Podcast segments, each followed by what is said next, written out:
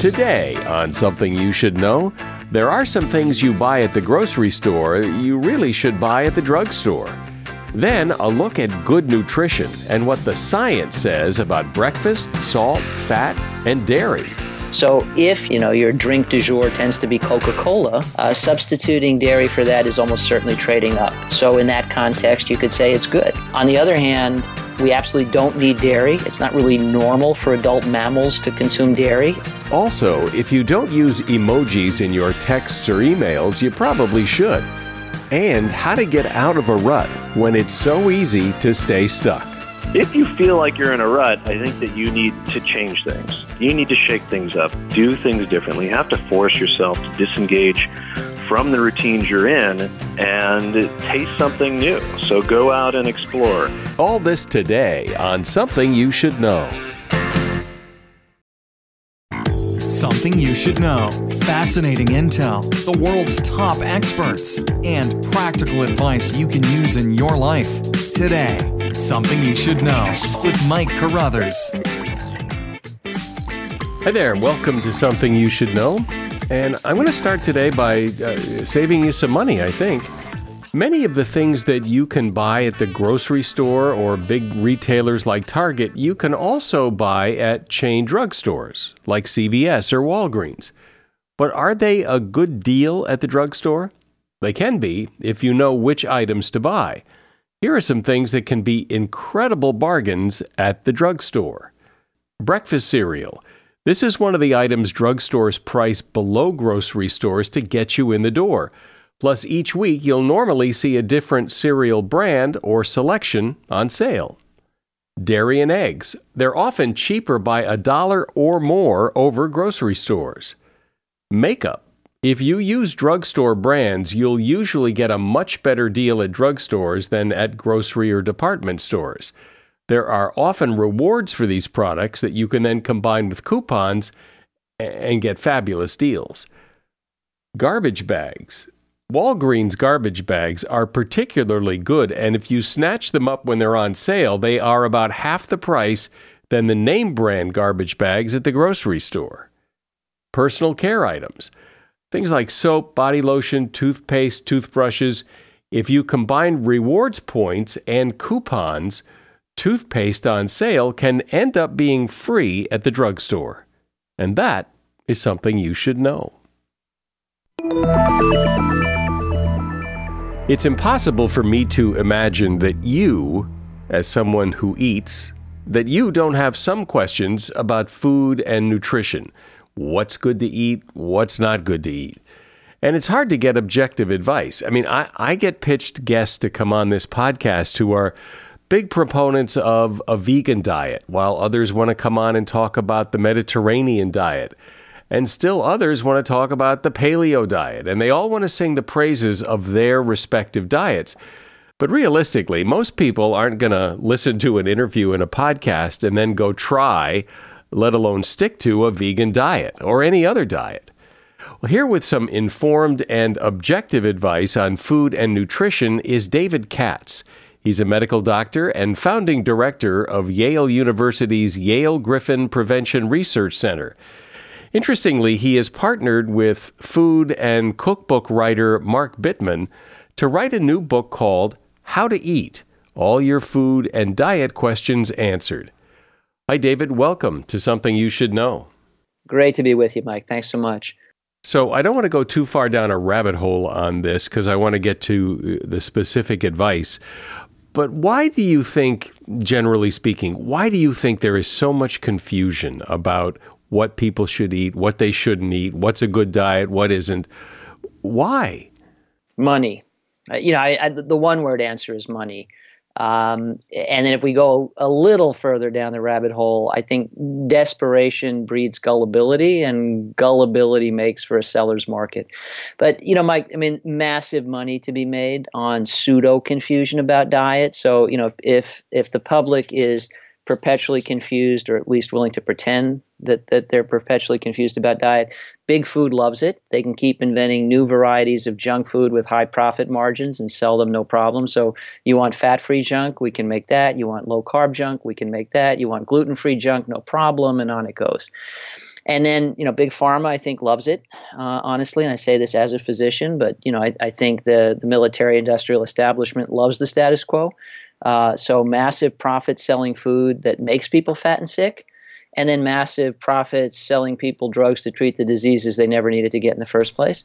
I think, uh, all due respect to our publisher, Big Publishing loves it because you know only where people are or pretend to be confused about diet can you keep selling them new solutions, fad diet books that make the bestseller list again and again and again and again.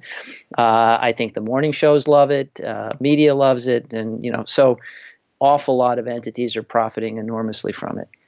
When the dust all settles, is basically moderation and sensible eating really the answer here rather than trying to chase the latest fad diet?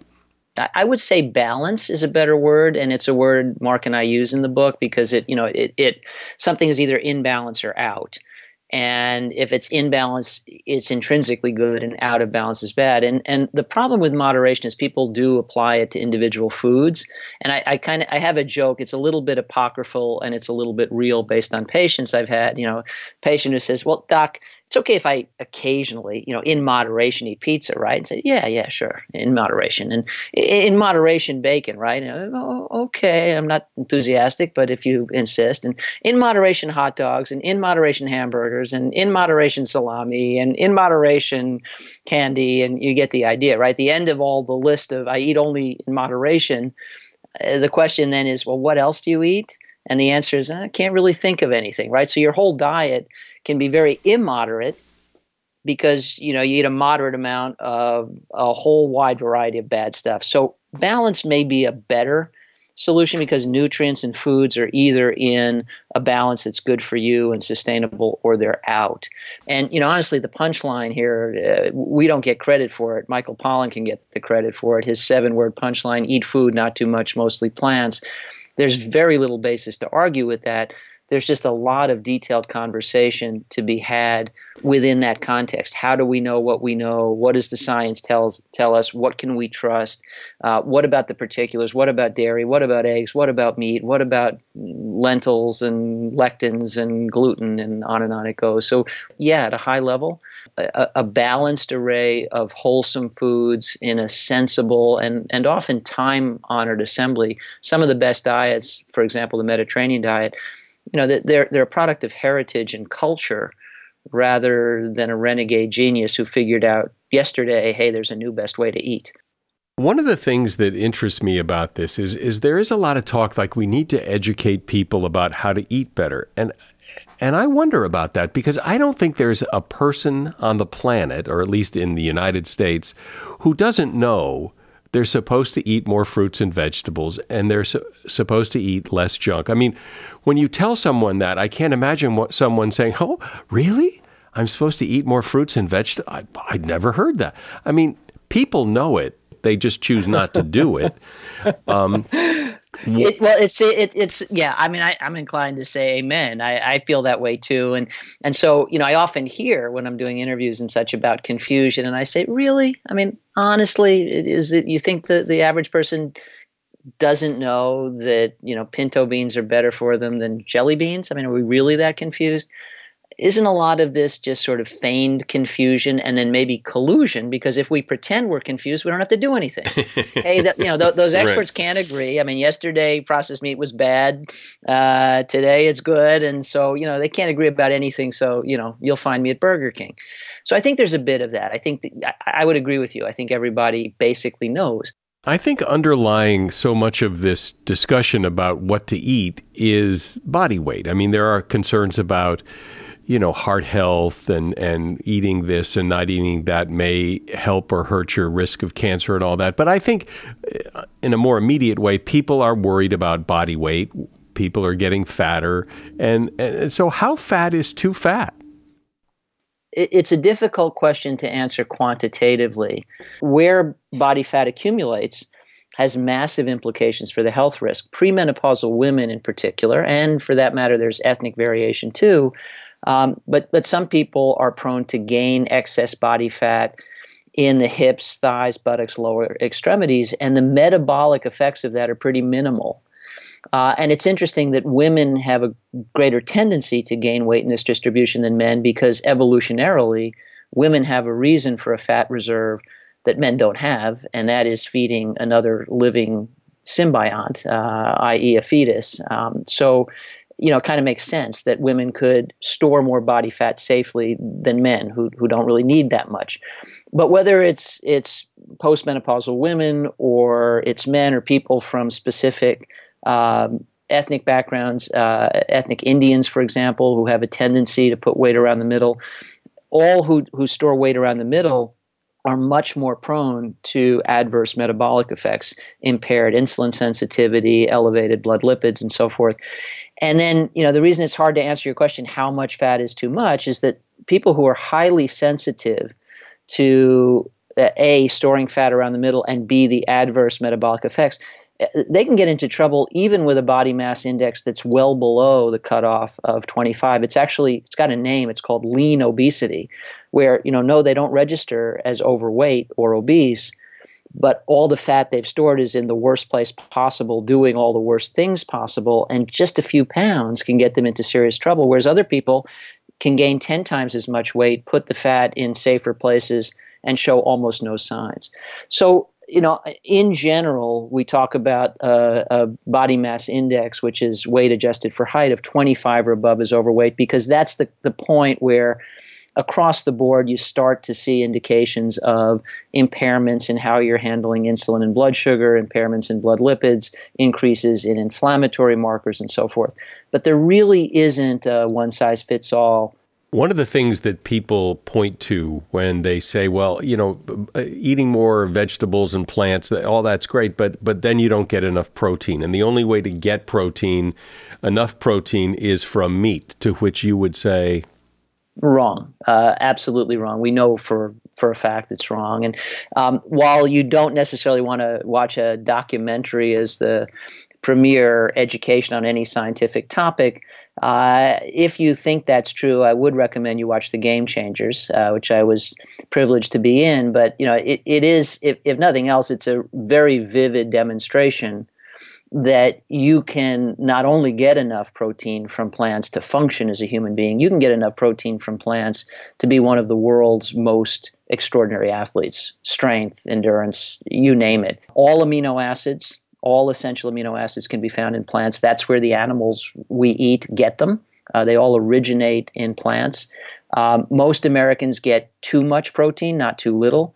Excess protein does not make you bigger and stronger. It's just excess calories, like everything else. Um, protein, in fact, stimulates an insulin release. So, excess protein makes you more vulnerable to insulin resistance and diabetes. Excess protein is bad for the kidneys, bad for the liver, and bad for the skeletal system. So, there's no real advantage in it. If you're a competitive bodybuilder, we could have a different conversation, but otherwise, no advantage in excess protein. We have studies that show that the average vegan doing a decent job of getting a balanced array of foods readily meets requirements for all essential amino acids. There's no particular need to combine foods in, in special ways. Just eat a balanced array of foods and, and, and on and on it goes. And we have studies showing, and, and these are really quite compelling. So, for example, one study out of Harvard, well over 100,000 people followed for 30 years. The higher the percentage of total calories from animal protein, so that would be mostly meat, processed meat, dairy, processed dairy, and eggs, the higher the rate of premature death from all causes. And it was quite a robust effect. Whereas the higher the percentage of total calories from plant protein, that would be beans, lentils, nuts, seeds, whole grains, the lower the rate of premature death from all causes. So a massive divide there. I, a, a quick anecdote, and I'll be done with this answer. But I was uh, at a hotel recently for a talk. Uh, I was getting a. They had a quinoa salad on the menu, and I, I looked like you know best choice for me, and so I ordered that. Uh, and the the server asked me, "Do you want protein with that?" Uh, quinoa actually is an excellent source of protein, but the idea that you know unless I put uh, a chicken breast over that salad, you, you, you know you're going to waste away to nothing. It's just wrong. I want to talk about breakfast. And by the way, I'm talking with David Katz. He is a medical doctor and co author of the book, How to Eat All Your Food and Diet Questions Answered. So, David, is breakfast the most important meal of the day? if you're hungry in the morning, uh, if you do hard physical work all day, uh, breakfast can be quite important. Your tank may be empty when you wake up. You need to fill it. You're going to burn through it. You may not have issues with your weight. A lot of people, and I'm among them, just aren't hungry when we wake up in the morning and, you know, sort of feeling like you have to submit to lore and, and eat breakfast because your culture says you should actually just causes trouble. When you if you eat when you're not hungry, you wind up being hungry when you ordinarily wouldn't be. And I've only found ill effects of it. I wait until I'm hungry and I wind up having my daily breakfast at lunchtime. You know, at some point you have to start eating again, call that breakfast. But no, you don't eat, have to eat it at any particular time. I think as long as over the course of a typical day, you eat uh, the amount of food that your body requires. So that can be measured in total calories. You eat a variety of wholesome foods in some sensible, balanced assembly. Any which way you get there from here is fine. And I think the beauty of that, Mike, is it, it's it's an approach, if you will, to personalized nutrition. You can pick the time distribution of eating that works for you, and as long as your average intake on a daily basis, weekly basis is good stuff in a sensible, balanced array, you'll be fine. What about salt? Is it um, really that big of a deal if you don't have uh, a tendency to get high blood pressure, or is it really something to be concerned about? It is a big deal, but you don't really need to focus on it specifically. So I, I say it's a big deal in the immediate aftermath. And, you know, it's interesting. This is testimony to how often we're getting news about nutrition and goes back to why people are confused. That you know, it's in every news cycle. Uh, so there was just a big study, uh, meta-analysis, looking at all the prior evidence on salt, blood pressure, and implications for heart disease, stroke, uh, all-cause mortality, and probably the largest database on the topic ever assembled. And in in uh, agreement with much of what we thought we knew before, found that higher intakes of salt are consistently associated with higher blood pressure, even for people who had a normal pr- blood pressure at baseline. Lower intakes of salt are associated with blood pressure reduction. The evidence is strong, it's decisive, it's consistent across populations. So I think it really is important. But the reason I wouldn't fixate on it is that you know you think about America, 80% of the salt we all eat comes to us from processed foods, and the more highly processed the food, all the way up to ultra processed foods, the more highly concentrated the sodium tends to be, along, by the way, with concentrated sugar and other chemicals and such. So, you know, eh, yes, salt is important, but I think the best way to deal with that is not to banish a salt shaker from your home, but to focus on eating wholesome whole foods and minimize your intake of highly processed foods, which would include stuff that you get in, in various glow in the dark bags, boxes, bottles, jars, and cans, but also most of what you get at fast food places. And you know that's where most of the action is. And then bonus, you know, if you're avoiding ultra processed foods, you're cutting out a large amount of sodium, but you're also cutting out a lot of added sugar, a lot of food chemicals, uh, you know, a lot of dubious junk and whatever whole minimally processed food you use to replace that likely to be much richer in fiber minerals vitamins antioxidants all the good stuff your body actually needs i remember hearing something that if you do eat a lot of salt, if, you, if you're taking in a lot of sodium, that as long as you take in potassium, they kind of balance each other out. Yes or no? Maybe, and, and, this is one of those areas where there's legitimate controversy, and and we have similar debate, by the way, about uh, essential fatty acids. So there there's some camps that, and and and when there are these camps and they're all legitimate, it's because we don't have definitive science yet. We're still working on it. There's some camps that think it's the total amount of omega three fat in your diet that matters most, and there are others that think, nah, the evidence looks more like it's the ratio of omega three to omega six. Sodium and potassium is much the same. So uh, the, the average American and the average person in any industrialized country anywhere in the world gets way more sodium than we're natively adapted to get and generally gets way less potassium. So we're actually out of balance in both directions. So I would say probably fine to focus on uh, reducing sodium. But again, back to what I was just saying, if you focus on replacing highly processed foods with unprocessed foods, especially vegetables, fruits, whole grains, beans, lentils, nuts, and seeds, you're actually fixing both problems because um, plant foods are natively rich in potassium and natively low in sodium, pretty much uniformly. So you're actually fixing both sides by shifting from highly processed to unprocessed foods. A couple of more quick questions. Uh, dairy, good or bad? Because there are people who scream from the mountaintops on both sides of that issue. There was just a really good comprehensive review in the New England Journal of Medicine on this topic by my my dear friend Walter Willett at Harvard and uh, his colleague there David Ludwig. And so if you have a typical American diet and you know your drink du jour tends to be Coca-Cola, uh, substituting dairy for that is almost certainly trading up. It's richer in nutrients. It's got it's fortified with vitamins A and D. It's got calcium. It's got protein. Uh, it's more filling. Almost everything about it is better. So in that context, you could say it's good. On the other hand, we absolutely don't need dairy. It's not really normal for adult mammals to consume dairy. The only dairy that really is native to us is breast milk from our mothers.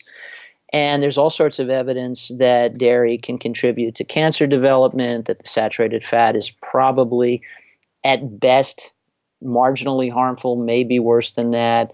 So, if the alternative is an optimal plant predominant diet, I would say probably best to avoid it. So, you know, a lot of these good or bad questions omit the critical corollary question, which is instead of what?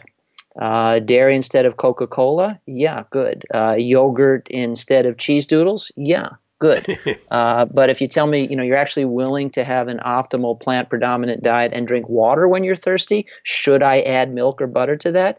Uh, hell no. Should I replace extra virgin olive oil with butter because butter is back? Hell no. You know, the best we could say about butter is, you know, maybe it's a little less harmful than we once thought, although that's not entirely clear to me but there's no evidence that it's beneficial. Whereas extra virgin olive oil, we have massive amount of evidence of net health benefit from it.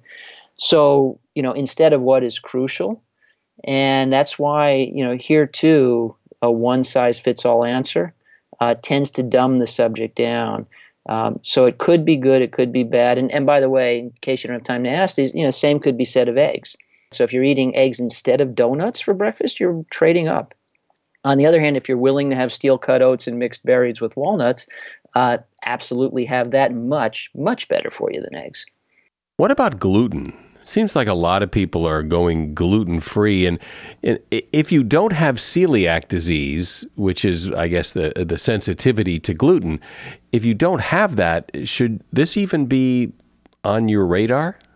Shouldn't be uh, or at least if you don't have celiac disease or some lesser version of gluten sensitivity. So, about 1% of the population, that's pretty high to be honest, but about 1% person in 100 uh, makes antibodies to gluten. And, and, by the way, I don't really think gluten is the problem there because gluten has been part of the human diet since the dawn of civilization 12,000 years ago and maybe longer than that. I think the problem is all the ways we're disrupting a healthy microbiome, which then makes us react in new and adverse ways to things that are in the food supply. And I think the sensitivity to gluten is really more about disrupting the microbiome than, than anything to do with gluten. But be that as it may, about 1% of the population makes antibodies and so has gluten enteropathy or celiac disease. They should absolutely avoid it. And then up to about 10 times as many, so 10%, uh, may have symptoms with gluten. And again, I think that's related to their microbiome. So they don't make antibodies. It's not dangerous for them to consume gluten containing foods. But when they do, they don't feel well. They get indigestion. And they're better off avoiding it too, as long as they replace gluten containing foods with nutritious foods rather than gluten free junk. But that leaves 90% of the population who derives no benefit whatsoever from cutting gluten out of the diet and you know a wide variety of highly nutritious foods like whole grain wheat and barley contain gluten. And so you know you're you're kind of throwing out the baby with the bathwater at best. And if you're not gluten sensitive there is no bathwater. So it, it's just one of those things that turned into you know sort of a hollywood endorsed fad. Uh, and that's a bad place to go for good dietary guidance well, there's so much more we could talk about on this subject. But one of the things that really seems to stand out, to me anyway, is today, I think more than ever before, it, it has become clear, even to the casual observer to this, that what you put in your body, the food you put into it, really has a, a substantial impact on your health and longevity, and, and it's important to keep up with the latest.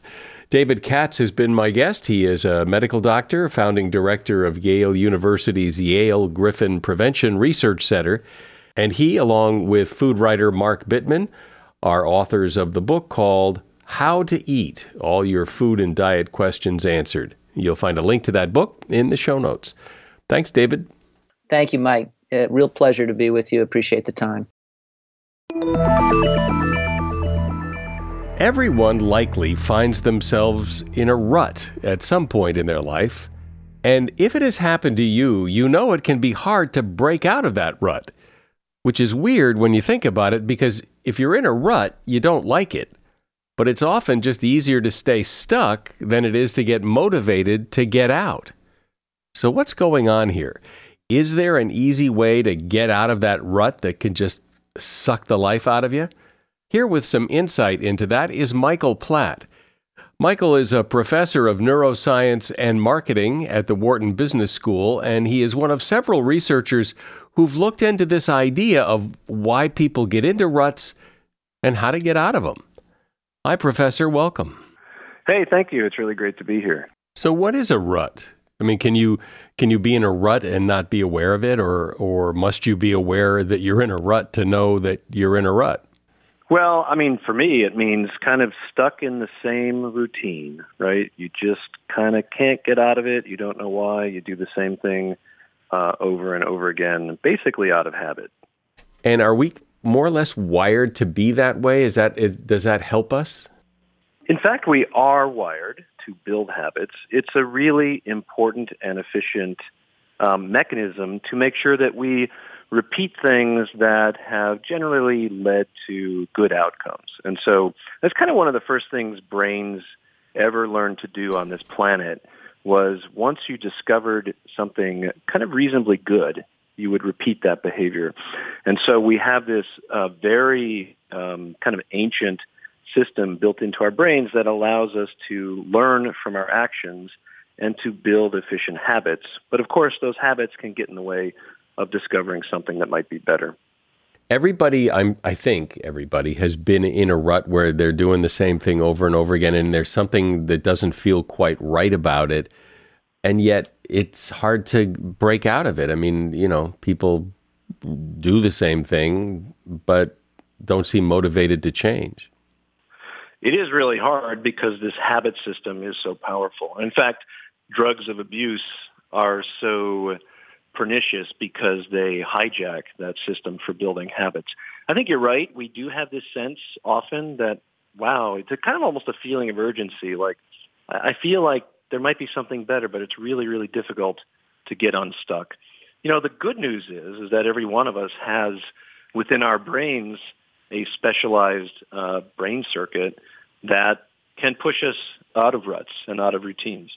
Okay, so if you are in a rut or you feel like you're in a rut and you want to get out, what's the best way? What can you do when you don't really feel motivated to do anything? How do you motivate yourself to get out?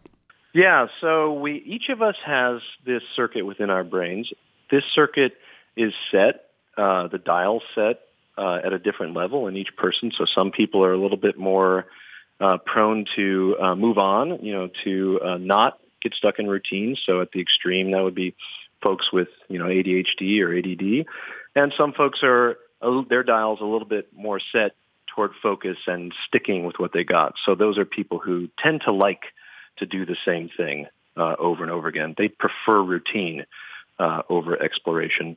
So I think one thing is very clear from the fact that we have two systems, and when one of these systems is on, the other one is off, and vice versa that if you want to get unstuck from a routine, if you want to activate this exploration network, you have to disengage from routine tasks, from uh, things that are you, you know how to do, uh, but and but they're really boring, and you just have to get them done. So sitting in front of your computer, uh, working on an Excel spreadsheet is sort of death for this exploration network.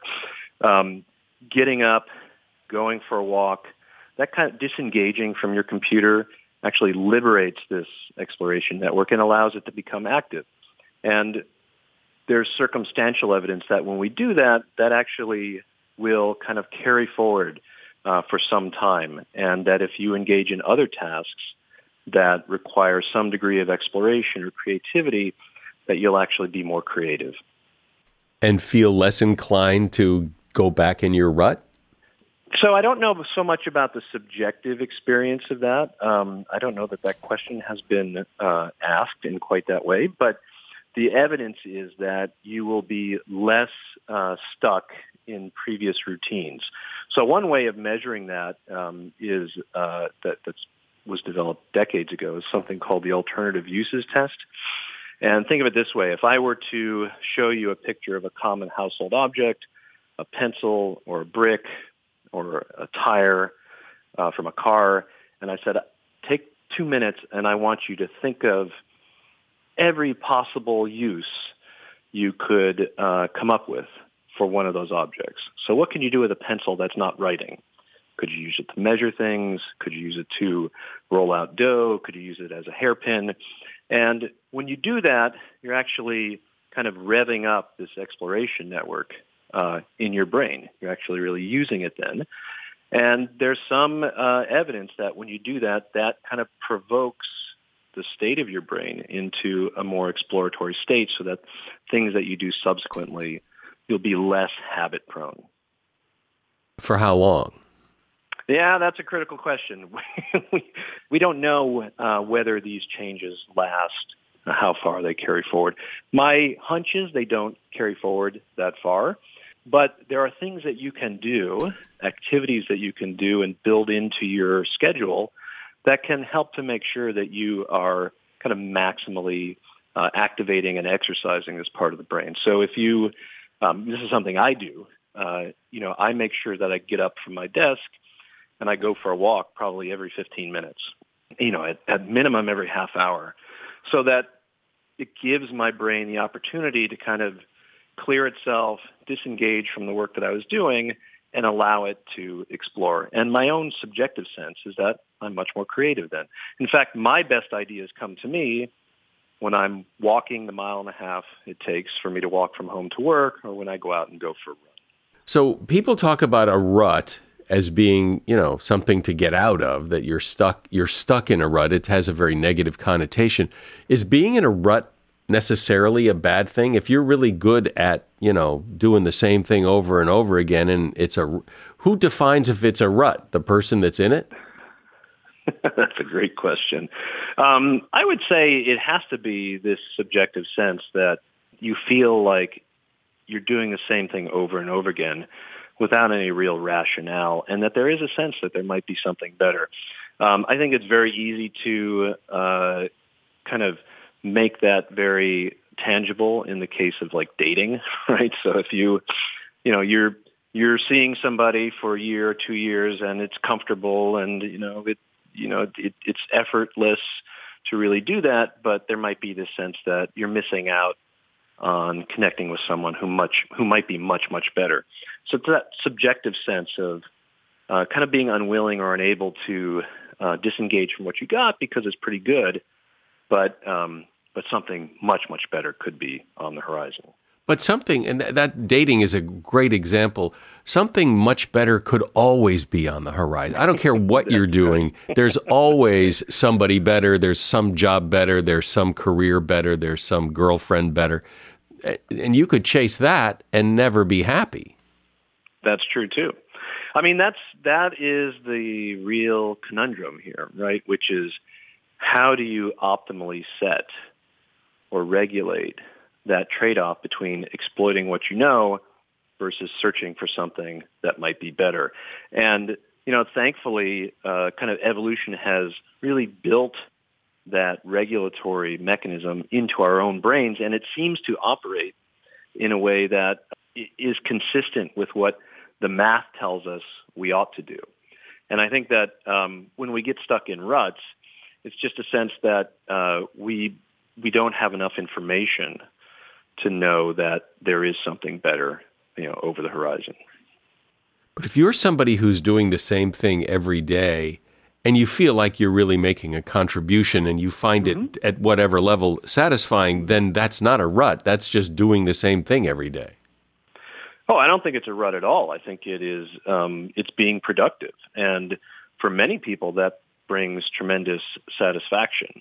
And I think it's you know for many people, it's well aligned with their own personality and the way that their brains work. And yet, other people might say, "Well, Bob, you're really stuck in a rut," and Bob might think, "No, I'm not. I'm perfectly content."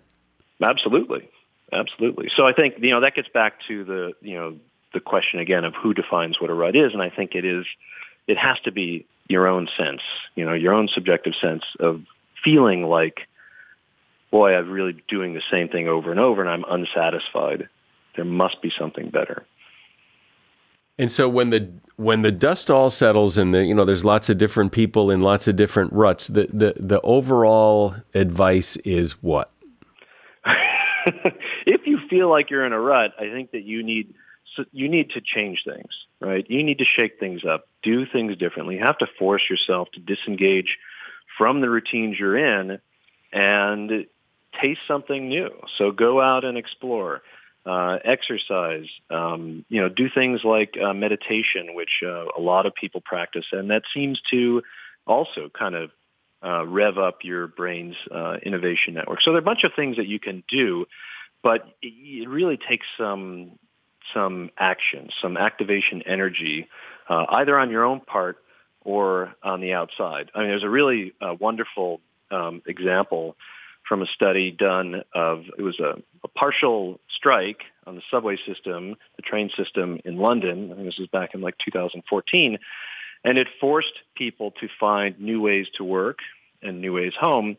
And then after the strike was over, an analysis of uh, kind of where people were swiping their um, Metro cards showed that I don't know five to ten percent of people had actually identified a better route to work or home, and they were sticking with it. So in that case, it suggests that an outward kind of shock or provocation is necessary to get people unstuck from routines. And so maybe, I don't know, maybe you ask a friend to help kind of push you out of the rut if you really feel like you're in one. Right. Yeah, because that's always the thing is even people who know something's wrong, you know, it's it's hard to motivate yourself to do something as opposed to being forced to do something or some tragedy that forces you to do something or someone pushes you to do something. Right. I mean, well, you know, I think a good a good example, you know, probably something we've all experienced is if you travel, right, and you find yourself in a new city in a new place, there are no routines, right? And you're forced to explore and to, to develop uh, new habits or to explore new opportunities. And sometimes we feel, I think, and my, myself, I've certainly felt this, that you feel almost like a different person under those conditions. That's true, right? Yeah. Every time you do that, you go to a place where there isn't you. You're completely out of your routine. It, it's it's kind of energizing. It's kind of like because everything is new. Exactly. I mean, I think for, for many of us, it's energizing, as you say. For people who are really built uh, for routine, that can probably be stressful and troubling. Yeah, well, they probably don't go on those vacations either. probably not, yeah. unless their friends really force them to. Right, right. What else can people do to, to shake themselves out of that rut? I, I imagine that people who find themselves in a rut – probably have other ruts. You know, it's probably the same old job, it's the same old friends, it's the same old, same old. What else can shake it up? Another kind of context or situation that seems to rev up the brain's innovation network is actually being in uh, social settings. So being around other people seems to rev it up. We don't know whether that produces kind of creativity or gets you out of routines but it revs up this exploration network probably because social contexts groups are so there's so much uncertainty there right? Things could go very many different ways. And so your brain is already revving up and kind of simulating all those possible outcomes and kind of considering all the possible new um, behaviors that you might engage in. And so the advice there is to just be around people or is it certain kinds of interactions or what?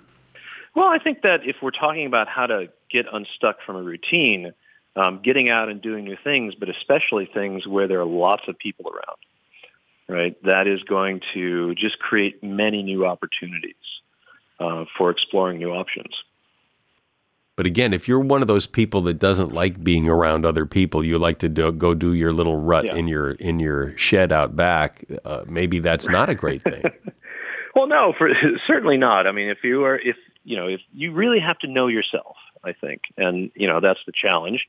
Um, sometimes it's hard to know ourselves, but if you really do have a good sense that you are a person who prefers routine, uh, who prefers ritual and habit, uh, and and you know trying something new or being around other people is stressful, then by all means don't do it.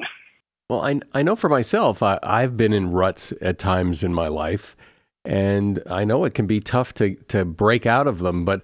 I can't remember a time that I did break out of them that I wasn't glad I did and didn't feel better for doing it. So thanks for the advice. Michael Platt has been my guest. He is a professor of marketing and neuroscience at the Wharton School, and there's a link to his website in the show notes. Thank you, Professor. Thanks, Mike. It's been a real pleasure to be on the show. If you don't use emojis in your typed correspondence, you might think about doing it, even if you think they're a little bit too cutesy.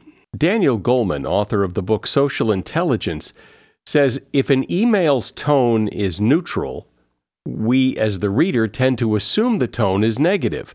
If it's not meant to be negative, an emoji of maybe that smiley face, well, that can help brighten the whole tone of the email and the message you're trying to convey, as long as you don't overdo it. There are now emojis for for everything, and it can sometimes really clarify your message if you use them strategically. And that is something you should know. That's the podcast today. I'm Mike Carruthers. Thanks for listening to Something You Should Know.